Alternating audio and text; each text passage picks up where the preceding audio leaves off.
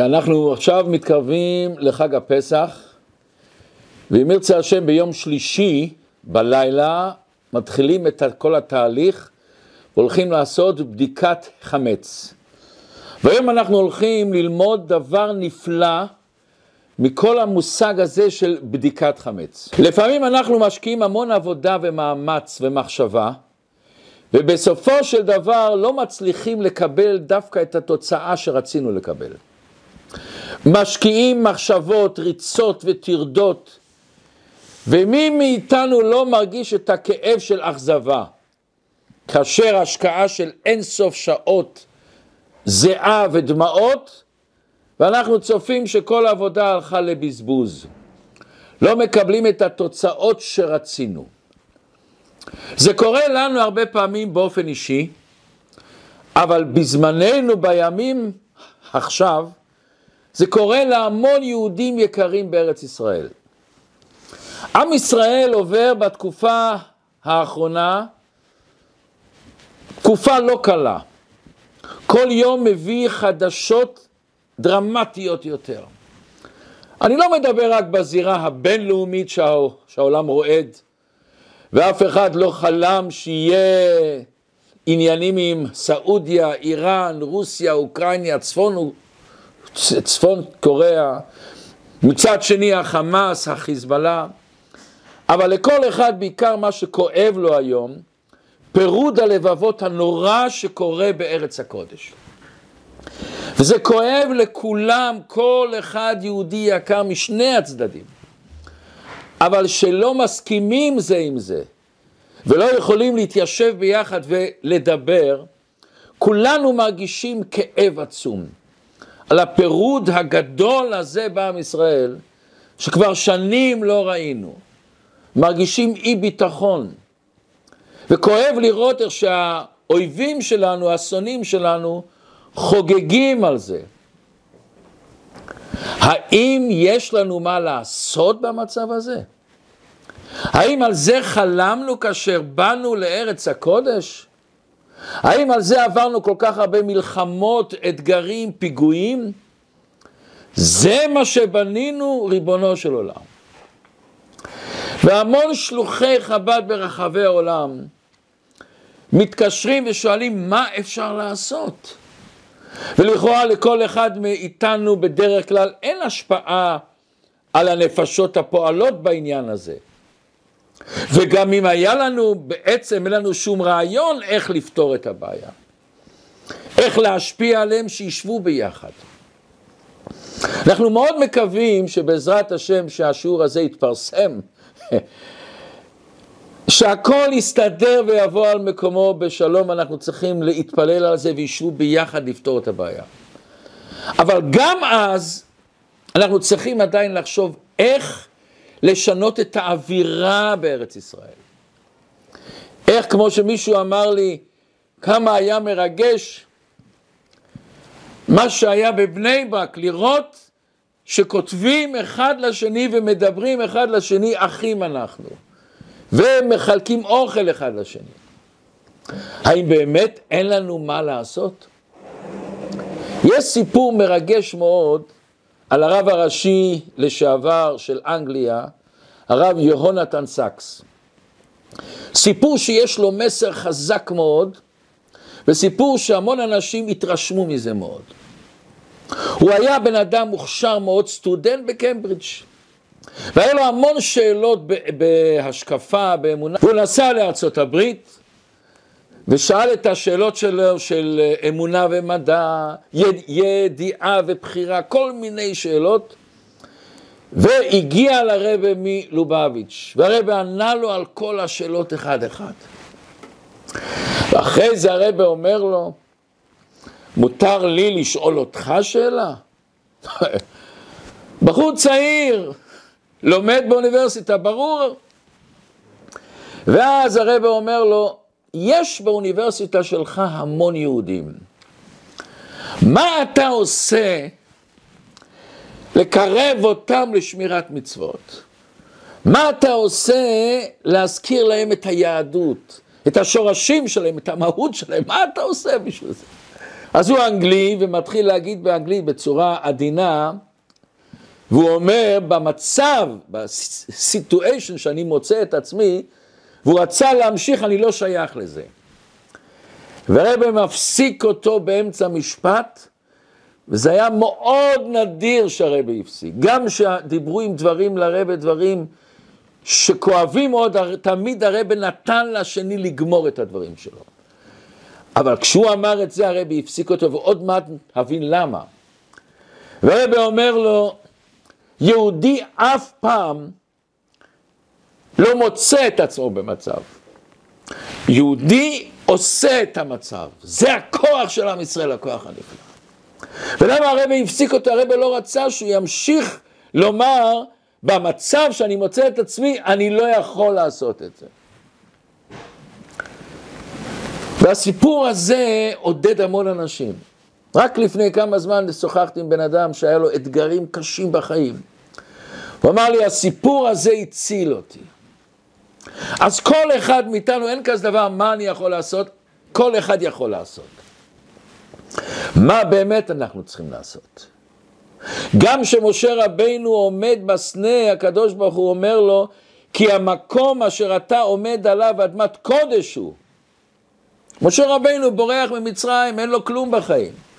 אומר לקדוש ברוך הוא, המקום הזה, אדמת קודש, יש לך שליחות. במקום הזה, במצב הזה שאנחנו נמצאים בהשגחה פרטית, לכל אחד מאיתנו יש שליחות. מה אנחנו יכולים לעשות? אז בכדי להבין את זה, בואו ניכנס לענייני דיומא. אנחנו לפני פסח כולם עסוקים בקמחא דפיסחא, בקניות, בניקיון לפסח. מכינים את הדברים. החמץ זה איסור מיוחד. בדרך כלל האיסורים זה איסורי אכילה שאסור לאכול אותם. יש לפעמים גם דברים שהם איסורי הנאה, אבל חמץ מלבד זה שהוא גם אסור גם באכילה וגם בהנאה, אסור לו למכור אותו, אסור לו להאכיל אותו לחיות, אסור לשרוף אותו כדי להתחמם או לבשל. גם יש איסור בל ייראה ובל יימצא. זאת אומרת שאסור שיהיה בבעלות שלנו, ברשות שלנו, חמץ.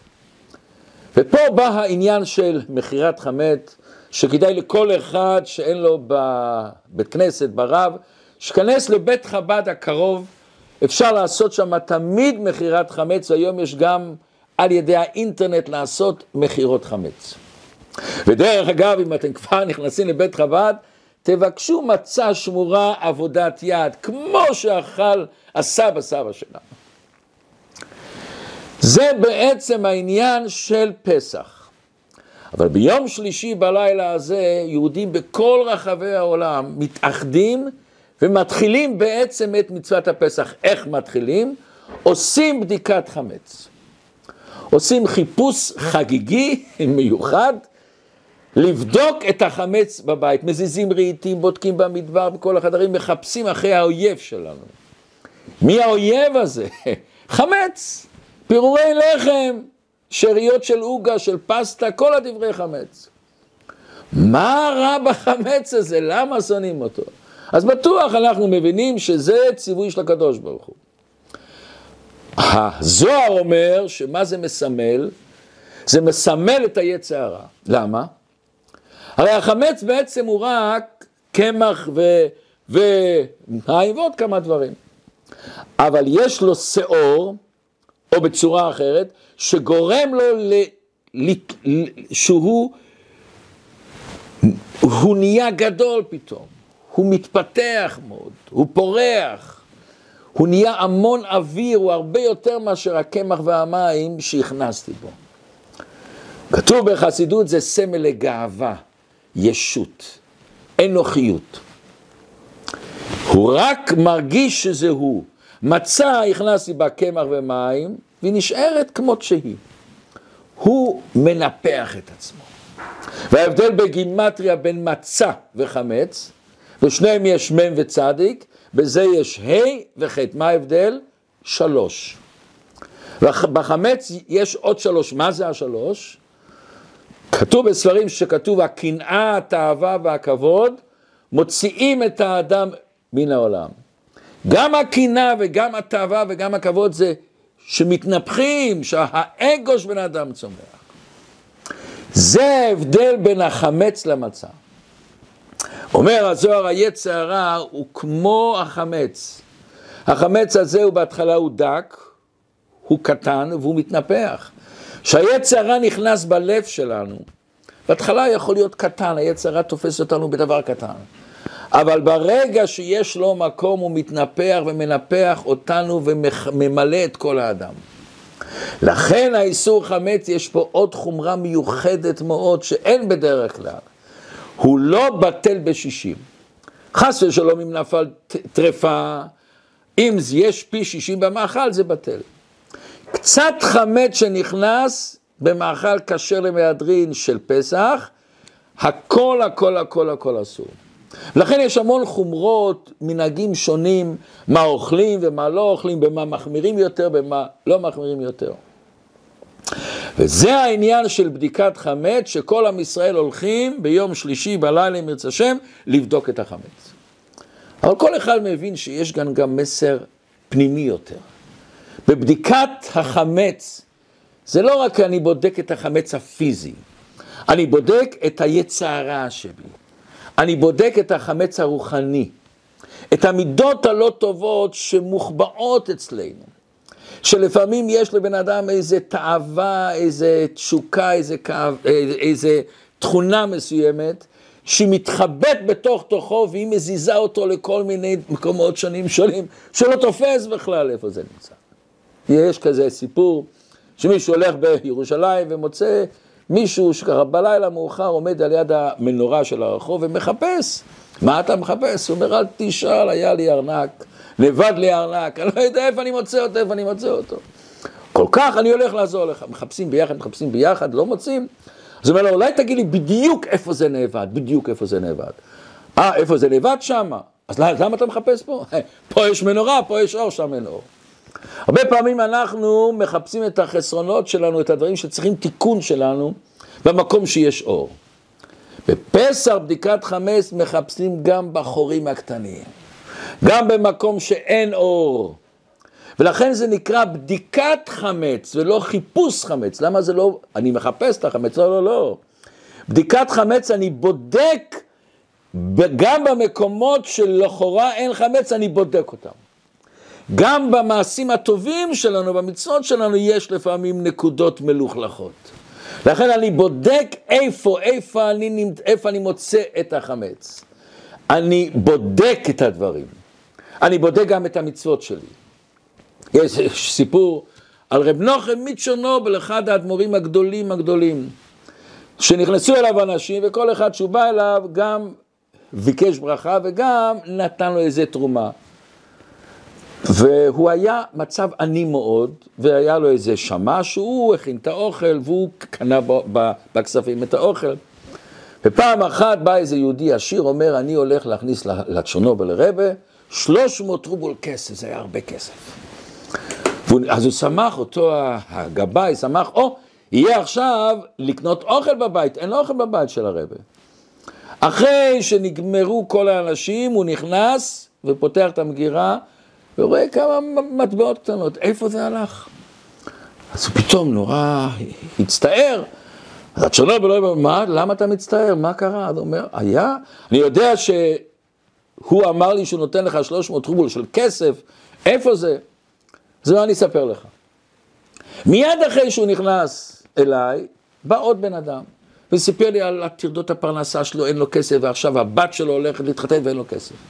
והוא ביקש סכום כסף.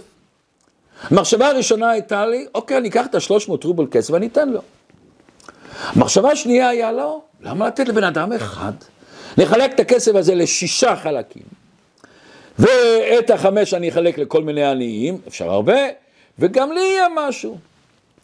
ופתאום חשבתי לעצמי, רגע, רגע, איפה מתחבא פה היצרה? איפה היצרה הזה מתחבא? איפה אני תופס את הבדיקת חמץ, את החמץ בתוכו? שתי המחשבות טובות. ואז תפסתי לעצמי. המחשבה הראשונה היה, תיתן את כל הכסף. ואז המחשבה השנייה, תחלק לשישה חלקים, וחלק אחד יהיה לך, אה, פה היצרה נכנס לי. הוא רצה שאני אקח לעצמי, אז הוא עשה את זה בלבוש של קדושה. אין צדיק בארץ אשר יעשה טוב ולא יחטא, אומר הבעל שם טוב, במעשה יכול להיות איזה פספוס, חטא מלשון פספוס. איך בודקים את החמץ באמת? שכתוב בהלכה, אין בודקים אותו לאור החמה, לאור הלבנה, אלא לאור הנר. למה? כתוב, אין זכר לדבר, נר השם נשמת אדם. נר מסמל נשמה. כמו שהנר תמיד רוצה לעלות למעלה, למעלה, למעלה. כמו שהנר מנר אחד אני יכול להדליק מיליוני נרות ולא חסר לי שום דבר. הנשמה גם תמיד שואפת לעלות למעלה. נשמה אחת יכולה לתת ולתת ולתת ולא חסר לה כלום. איך אני בודק את החמץ הפנימי שלי? תדליק את הנשמה שלך, את הנר שלך. עם הנר הזאת, מהנר היפה הזה, הטהור הזה, מאותו נשמה קדושה, אתה תוכל לראות איזה מעשים והרגשות מגיעים מהמקומות של הנר הזה, של הנשמה, ואיזה מקומות נדלקו כשעשיתי מעשים אחרים שהם לא כל כך טובים. אבל כאן יש דבר מעניין. כמו לפני כל מצווה שאנחנו עושים, לפני זה עושים ברכה. לפני שעושים בדיקת חמץ, עושים גם ברכה. אנחנו אומרים תודה לקדוש ברוך הוא על ההזדמנות לעשות ביאור חמץ. איזה ברכה? ברוך אתה השם אלוקינו מלך העולם, אשר כדשאנו מצוותיו וציוונו על ביאור חמץ ומתחילים לעשות את הבדיקה. וכאן באה שאלה מעניינת. מה קורה אם אני עושה בדיקה ואני לא מוצא את החמץ? האם הברכה שעשיתי זה ברכה לבטלה? הרי לא מצאתי חמץ, לא ביארתי אותו, לא עשיתי שום דבר. אז האם לפני שאני עושה בדיקת חמץ אני צריך לוודא, להיות בטוח שיש חמץ בבית? אם לא, לכאורה הברכה תהיה לבטלה. כשאני עושה ברכה, כשאני רוצה לעשות ברכה על תפוח או על כל פרי אחר, ואני עושה ברוך אתה השם אלוקינו וחלם, בורא פרי עץ, אז אני מתחיל לחפש אם יש לי עץ, זה ברכה לבטלה אם אין. אני צריך להחזיק את הפרי ולעשות. אז לכאורה אני צריך לוודא, להיות בטוח, שיש את החמץ. ויש מחלוקת גדולה אם איסור ברכה לבטלה זה איסור מהתורה או מדרבנן. וזה גם נוגע להלכה על הרבה דברים. בוא נגיד אם מישהו בתענית ציבור שכח שזה צום, לקח חתיכת עוגה, עושה ברוך אתה אלוקים בכל העולם, בורא מיני מזונות, הופ, והוא נזכר שזה צום היום. מה הדין? אם הוא יאכל, הוא מחלל את הצום שלו. אם הוא לא יאכל, הוא עשה ברכה לבטלה. אז יש פוסקים שאומרים, לא, בכדי שלא יהיה שם שמיים לבטלה, הוא אוכל פחות מכזית. יש אומרים, לא, לא, לא, לא, לא, לא, אסור, זה צום. מה? הוא צריך להגיד, ברור שם כבוד מלכותו לעולם ועד. ויש בזה דעות. אותו דבר, מה הדין אם בן אדם אכל בשר, ועוד לא עבר שש שעות, והוא לוקח איזה עוגה גבינה טעימה ועושה ברכה עליה, ופתאום הוא נזכר עוד דבר של שעות. או שאפילו עוד דבר שלוש שעות, או אפילו שעה לא עבר. או מה הדין אם מישהו בא הביתה במוצאי שבת ולפני ההבדלה, הוא שכח שלפני ההבדלה אסור לאכול והוא עושה את הברכה. האם אני כן מותר אסור? אז מה אני עושה פה? האם אני צריך לבדוק לפני זה שיש חמץ? כתוב בשולחן ערוך הרע והרמה, שגם אם הוא לא מוצא שום חמץ בבדיקה שלו, זה לא ברכה לבטלה. למה? המצווה היא לבדוק. המצווה היא לא לשרוף את החמץ. ואם חיפשת ולא מצאת, קיימת את המצווה. בפועל אנחנו כאן עלינו מכירים את המנהג היפה הזה בהרבה בתי ישראל, שמניחים עשרה חתיכות לחם כנגד עשרה ספירות, עשרה כוחות הנפש, עוטפים אותם בנייר שלא יצאו הפירורים, ובזמן הבדיקת חמץ מחפשים אחריהם, לוקחים אותם, שמים בשקית, ולמחרת שורפים אותם עם החמץ. אבל איך שלא יהיה, בעצם המצווה היא לבדוק. אומר הקדוש ברוך הוא, לא ציוויתי אותך למצוא חמץ, ציוויתי אותך לחפש, ואם חיפשת, עשית את המצווה. ומה שקורה אחרי זה, זה לא עסק שלך. אם תמצא חמץ, טוב, אם לא תמצא חמץ, אז גם טוב. אתה, אני ביקשתי ממך רק לחפש אותו. וכאשר אני עושה את הברכה עם אזכור של השם, אשר גישנו מצוות ציוונו, הוא ציווה לי מה? הוא ציווה לי לחפש. והרבל לומד מזה עניין יסודי מאוד בעבודת השם שלנו. יסודי מאוד בחיים שלנו. יסוד גדול גדול, איך היהדות רואה את החיים, איך היהדות רואה את הצמיחה שלנו. אנחנו צריכים לעשות את הכי טוב, אבל תן לקדוש ברוך הוא לעשות את השאר. יש לזאת אמרה ביידיש, היידפטון, אנחנו צריכים לעשות, ולא אופטון, ולא שהדבר יהיה נעשה. מי מאיתנו לא הרגיש לפעמים, כמו שאמרנו, את הכאב של אכזבה שהוא השקיע, השקיע, השקיע ולא נשאר כלום? זה נכון בעניינים קטנים כמו פרויקטים בעבודה, אבל גם בדברים מש, משמעותיים מאוד שמוצאים הרבה אנרגיה. באה התורה ואומרת, אתה צריך לעשות. עבודה שלך היא לעשות, זה העבודה שלך. עבודה שלך פשוט לעשות. את הדברים שיעשו, זה העבודה של הקדוש ברוך הוא. ולפעמים אנחנו לוקחים את החיים בקטנות המוחים, ואם אני לא מצליח להשיג, אני מרגיש לא טוב. אני מרגיש שהפסדתי, שאני לא הצלחתי לעשות. אומר הקדוש ברוך הוא, תדע לך שהצלחת, הצלחת מאוד לעשות. ואני רוצה לספר לכם סיפור מעניין מאוד. כשהייתי בחור, למדתי בישיבה, ושם היה איזה רב שהסביר שהתפקיד של כל בחור להיות רב גדול, ראש ישיבה גדול, למדן גדול. והיה בכיתה שלי בחור נפלא, מתמיד, אבל השם לא נתן לו ראש מיוחד. ונורא כאב לו הדבר הזה. אז הוא הלך לרב, שאל אותו, אין לי ראש טוב, איך אני יכול להיות פעם איזה רב גדול, איזה ראש ישיבה גדול? אז הוא אומר לו, יש הרבה אנשים שלא היה להם ראש טוב, אבל השקיעו ועבדו והזיעו והם הצליחו. התירוץ הזה לא סיפק אותו. ואז אמרתי לו שיכתוב מכתב לרבי מלובביץ'. והוא כותב את המכתב, והרבי עונה לו כמה מילים, אני לא אומר את המילים, אבל את התוכן.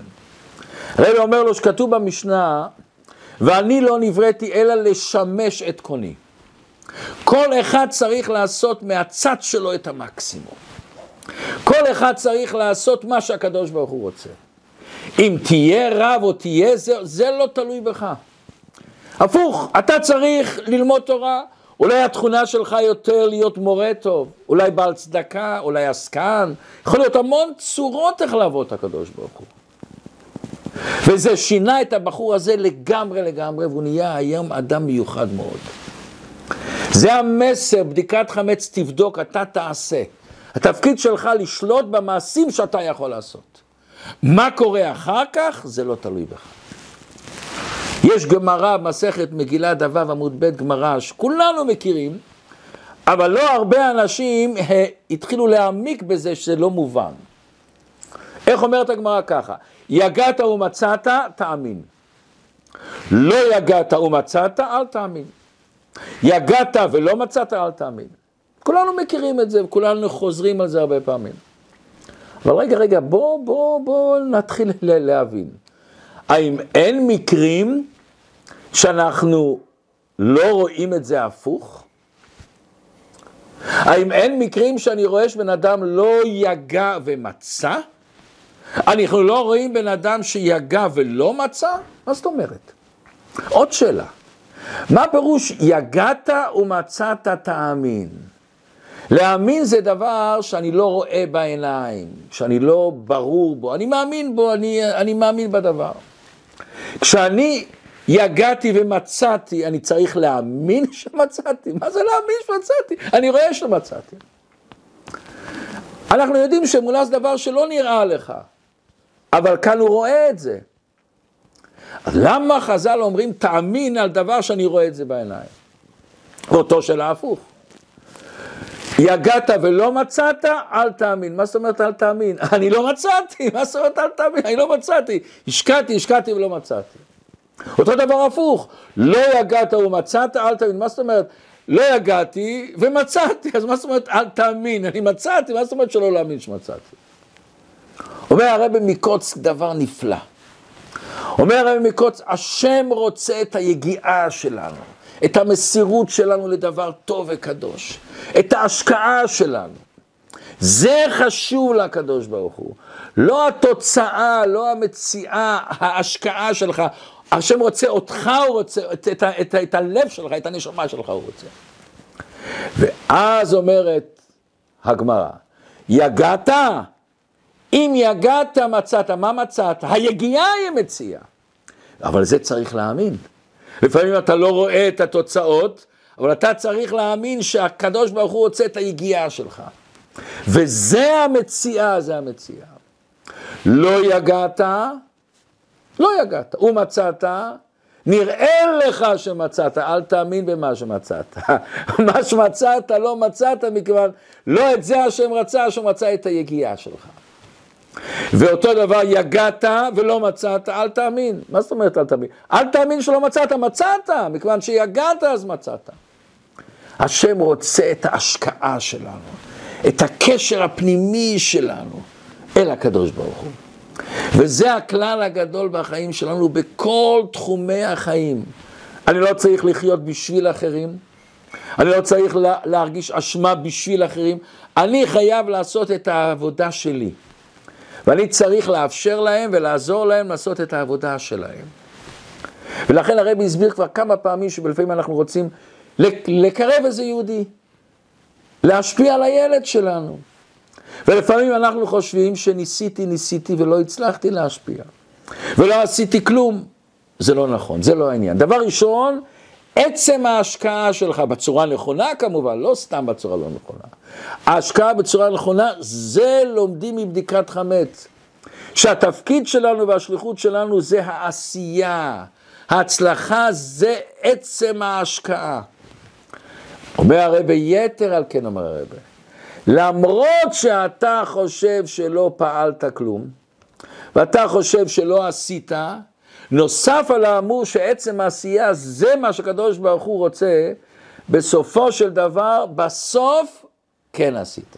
יש לנו את הכלל הגדול, חזקה על תעמולה, שאינה חוזרת ריקם. אין כזה דבר שלא הצלחת, אין כזה דבר שזה הלך סתם אל איבוד. בסוף תראה שהצלחת לעשות את השליחות.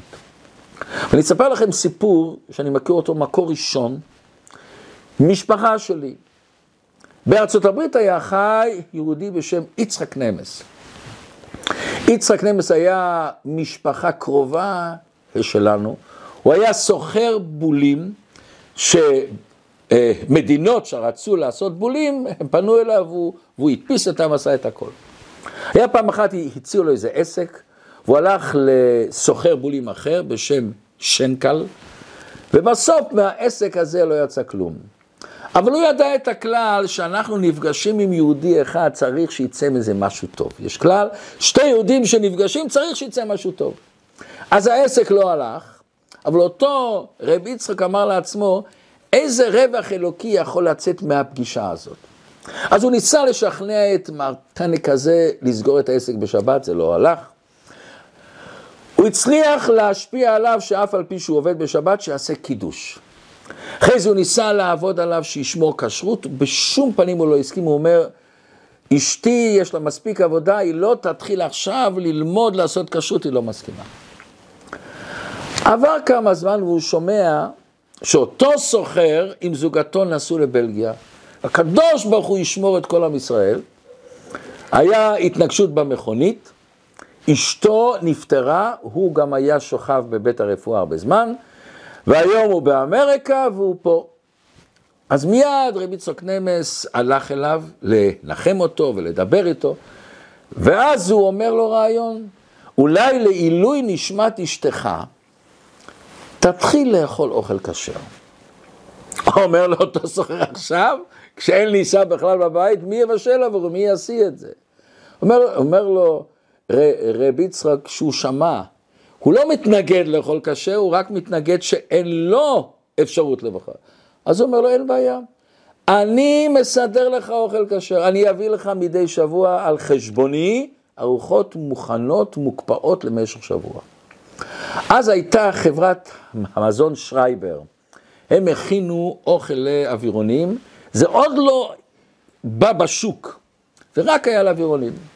וזה היה באזור של ברונקס, אז רב יצחוק נמס, כל יום חמישי, נסע לאותו חברת מזון, שזו הייתה נסיעה ארוכה, לא פשוטה, וקנה לו שבע מנות. כל מנה עלתה אז דולר וחצי, דולר וחצי, ורק תעשו את החשבון, זה 45 דולר לחודש, סכום. למה זה סכום? אז המשכורת של מורה הייתה 200 דולר. הוא הוציא כל חודש 45 דולר. הוא לא העלה על דעתו לבקש מאותו בן אדם גם שישתתף בהרצאות, הוא פיחד שיגיד לו, לא, לא, אני לא רוצה. למה הוא קנה רק שבע ארוחות בכל פעם? דבר ראשון, לא היה לו את האפשרות להוציא בבת אחת יותר כסף. ודבר שני, זה קשה לצחוק, אבל עוד בעיקר, ככה יש לו קשר איתו. הוא בא, הוא דיבר, אמר איזה דבר תורה, השפיע. שנה וחצי כל יום חמישי, הוא הביא לו את השבע מנות. עכשיו תשמעו נורא ואיום, האכזבה הגדולה הזאת. אחרי שנה וחצי רבי יצחוק בא לאותו סוחר, אומר לו, הסוחר ככה, בנדות, אתה יודע, אני נורא מעריך את כל העבודה שלך בשבילי, אבל אני רואה איזה קשה שלך, אולי תפסיק. רבי יצחוק, למה זה קשה? אני נורא שמח, בזכותי אתה אוכל אוכל כשר, ואני בא אליך ואני מדבר. והיהודי הזה לא, כל מיני סיפורים ניסה להניע את רבי יצחק מלהביא את האוכל, והוא בשום פנים לא ויתר. ואז אין לו ברירה, אז הוא מוציא, כמו שאומרים, את הקלפים, ואומר לו, אני אגיד לך את האמת, האוכל מלוח מדי. אז רבי צוק, אז למה אתה לא אומר? למה אתה לא אומר שלא מלוח? למה אתה לא אומר? היית אומר לי, הייתי אומר להם לעשות פחות מנוח, למה אני לא עושה? כן. אז הוא אומר, אז, רגע, רגע, אז, אז מה עשית עם זה? אכלת אבל לכל הפחות. אני אגיד את האמת, אני מצטער, לא אכלתי. לא אכלת? הוא אומר, הוא תופס את הפה שלו, מה אמרתי לו? שנה וחצי אני מביא לך שעות, לא רוצה לנסוע הלוך וחזור? ריבונו של עולם נהיה שקט. ואז רבי יצחוק אומר לו, אז רגע, אז מה עשית עם זה? מה עשית? איפה זה? בפריזר, מה זה?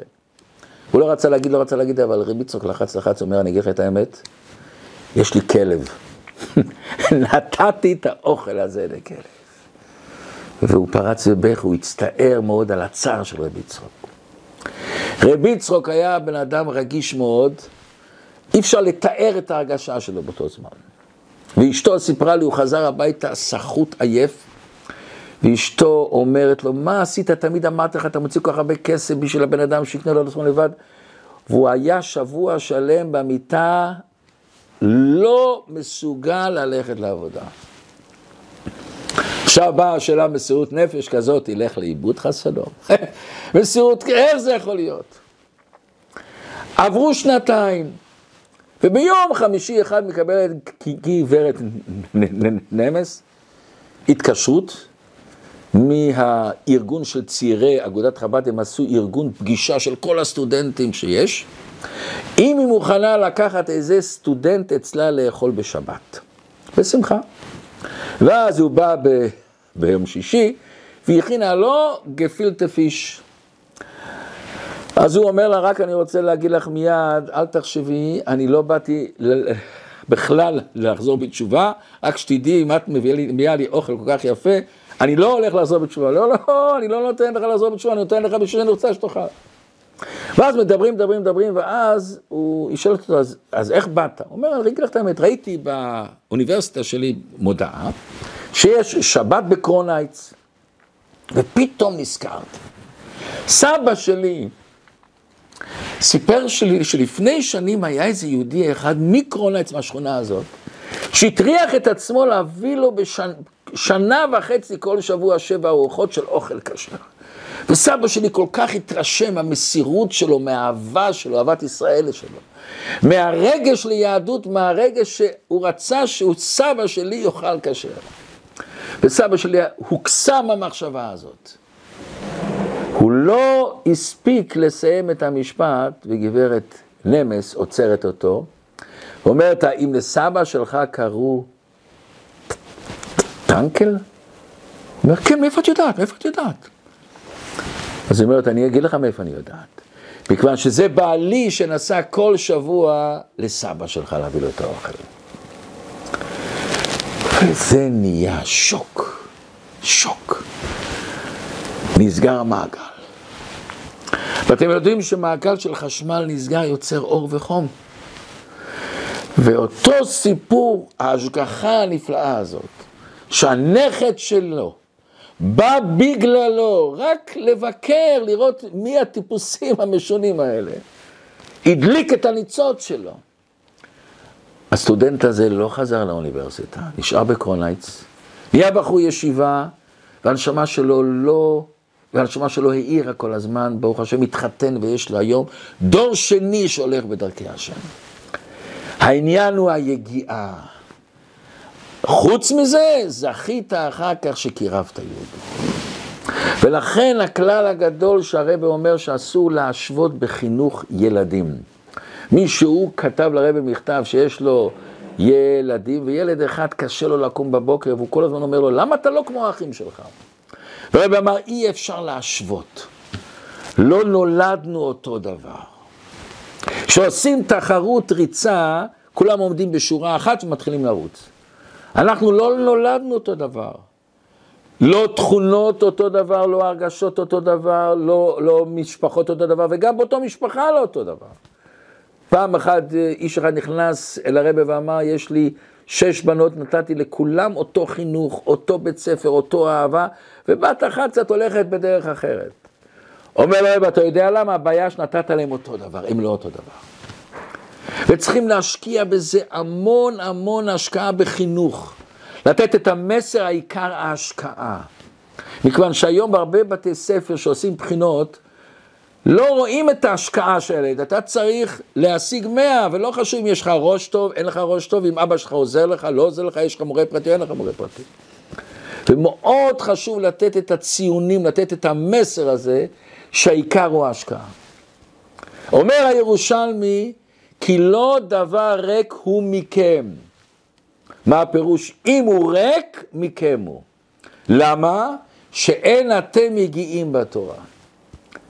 אם אין לך יגיעה בתורה, אתה לא יגעת, אתה לא מצאת. אז אל תתפלא אחר כך שזה ריק אצלך, זה ריק אצלך מכיוון שהעיקר המלא זה ההשקעה. אנחנו לא אותו דבר, לא אותם כישרונות, לא אותו חינוך, לא אותם חברים, לא כל אחד עבר בחיים שלו מצבים אותו דבר. וזה מה שאנחנו אומרים, כי הוא חייכם. אומר הירושלמי, מתי הוא חייכם? שאתם יגיעים שם. בשנת 1984 למניינם הגיע לרבי מלובביץ' הבן של האדמו"ר מללוב. והוא אמר בשם אבא שלו וורט מאוד מעניין. הוא אמר שכתוב שיעקב אבינו היה, לפני שהוא בא לעולם, הוא היה ביחד עם עשיו. ולמה הוא נקרא יעקב? שהוא אחז בעקב עשיו. זה לא מובן. מה עוזר ליעקב להחזיק את עשיו בעקב? זה יכול להשפיע שעשיו לא יצא ראשון? הוא יכול לעצור אותו? מכאן לומדים את הכלל, כשלוחמים עם הרע, תעשה מה שאתה צריך לעשות. אתה לא עושה את החשבונות אם הפעולה הזאת כן תצליח או לא תצליח, אתה לא עושה את החשבונות האלה. יהודי צריך לעשות במצב שלו מה שהוא יכול. ובסוף, אחרי שנים אתה רואה את הפעולה הזאת. אותו יעקב שהחזיק את עשיו, קיבל בסוף את הבכורה. אנחנו חיים בעולם מסובך. התפקיד שלנו להתחיל להאיר בעולם. עם מה שקורה היום בארץ הקודש, בן אדם שואל, מה אני יכול לעשות? מה אני יכול לעשות? התפקיד שלי לחפש איך אני מוצא לעשות איחוד. איך אני מוצא בבית שלי, בסביבה שלי, במקום שלי, איך אני יוצר הידברות, איך אני יוצר קשר עם אנשים, איך אני יכול להדביק אנשים אחרים במסר הזה. תעשה מה שאתה יכול, אל תראה מה שיהיה מזה, יהיה מזה בסוף הרבה. מכיוון שלפעמים דברים גדולים גדולים גדולים נוצרים מדברים קטנים קטנים קטנים. אם אנחנו כל אחד נחליט במשפחה שלנו, בסביבה שלנו, עם חברים שלנו, להרים טלפונים לאנשים שאולי אני לא כל כך מכיר אותם. אנשים שאולי לא אותם דעות כמו שם. ואני מזמין אותם אליי הביתה, לשבת, לחג, מתחיל לקרב, לקרב. אומר המדרש, מעשה ברבי חנינא בן דוסה אשר ראה את בני עירו מעלים נדרים ונדבות לירושלים ואין לו כסף. ואז הוא רואה שם איזה אבן, הלך שפשף אותה, סיטט אותה, עשה אותה יפה ואמר אני הולך להביא את זה לירושלים. אבל הוא ביקש לשכור פועלים, באו חמישה פועלים, אמרו לו תן לנו חמישה סלעים ונביא את זה לירושלים, אבל אין לו את הכסף. ואז הקדוש ברוך הוא זימן לו חמישה מלאכים בדמות בני אדם, והוא אומר להם, אתם יכולים להביא לי את האבן הזאת? אמרו לו, כן, תן לנו חמישה סלעים, אבל אין לו. אבל הוא אומר, הם אמרו לו, אתה יודע מה, תשים אצבע איתנו. שם את האצבע, ופתאום הם נמצאים בירושלים. ביקש לתת להם את השכר, והוא לא מצא אותם. באים בלשכת הגזית ואמרו לו, דומים שמלאכים שהתחפשו לבני אדם, הם הביאו את האבן שלך. והרבא באחרון של פסח תשכ"ד אומר, אם האבן הזאת הייתה צריכה להיות בירושלים, למה הוא היה צריך לשים את האצבע הזאת? הוא עבד, הוא השקיע באבן, שזה ילך לירושלים. התשובה, אנחנו שותפים עם הקדוש ברוך הוא. שותפים בלהדליק את האור, להמשיך קדושה. אנחנו צריכים לדעת את הגבולות שלנו. ואם אני צריך או יכול לשים את האצבע, אני צריך לעשות משהו. לא עליך המלאכה לגמור. אנחנו נתחיל, ובעזרת השם נזכה לראות בביאת משיח צדקנו בקרוב ממש, מתוך אהבת ישראל אמיתית.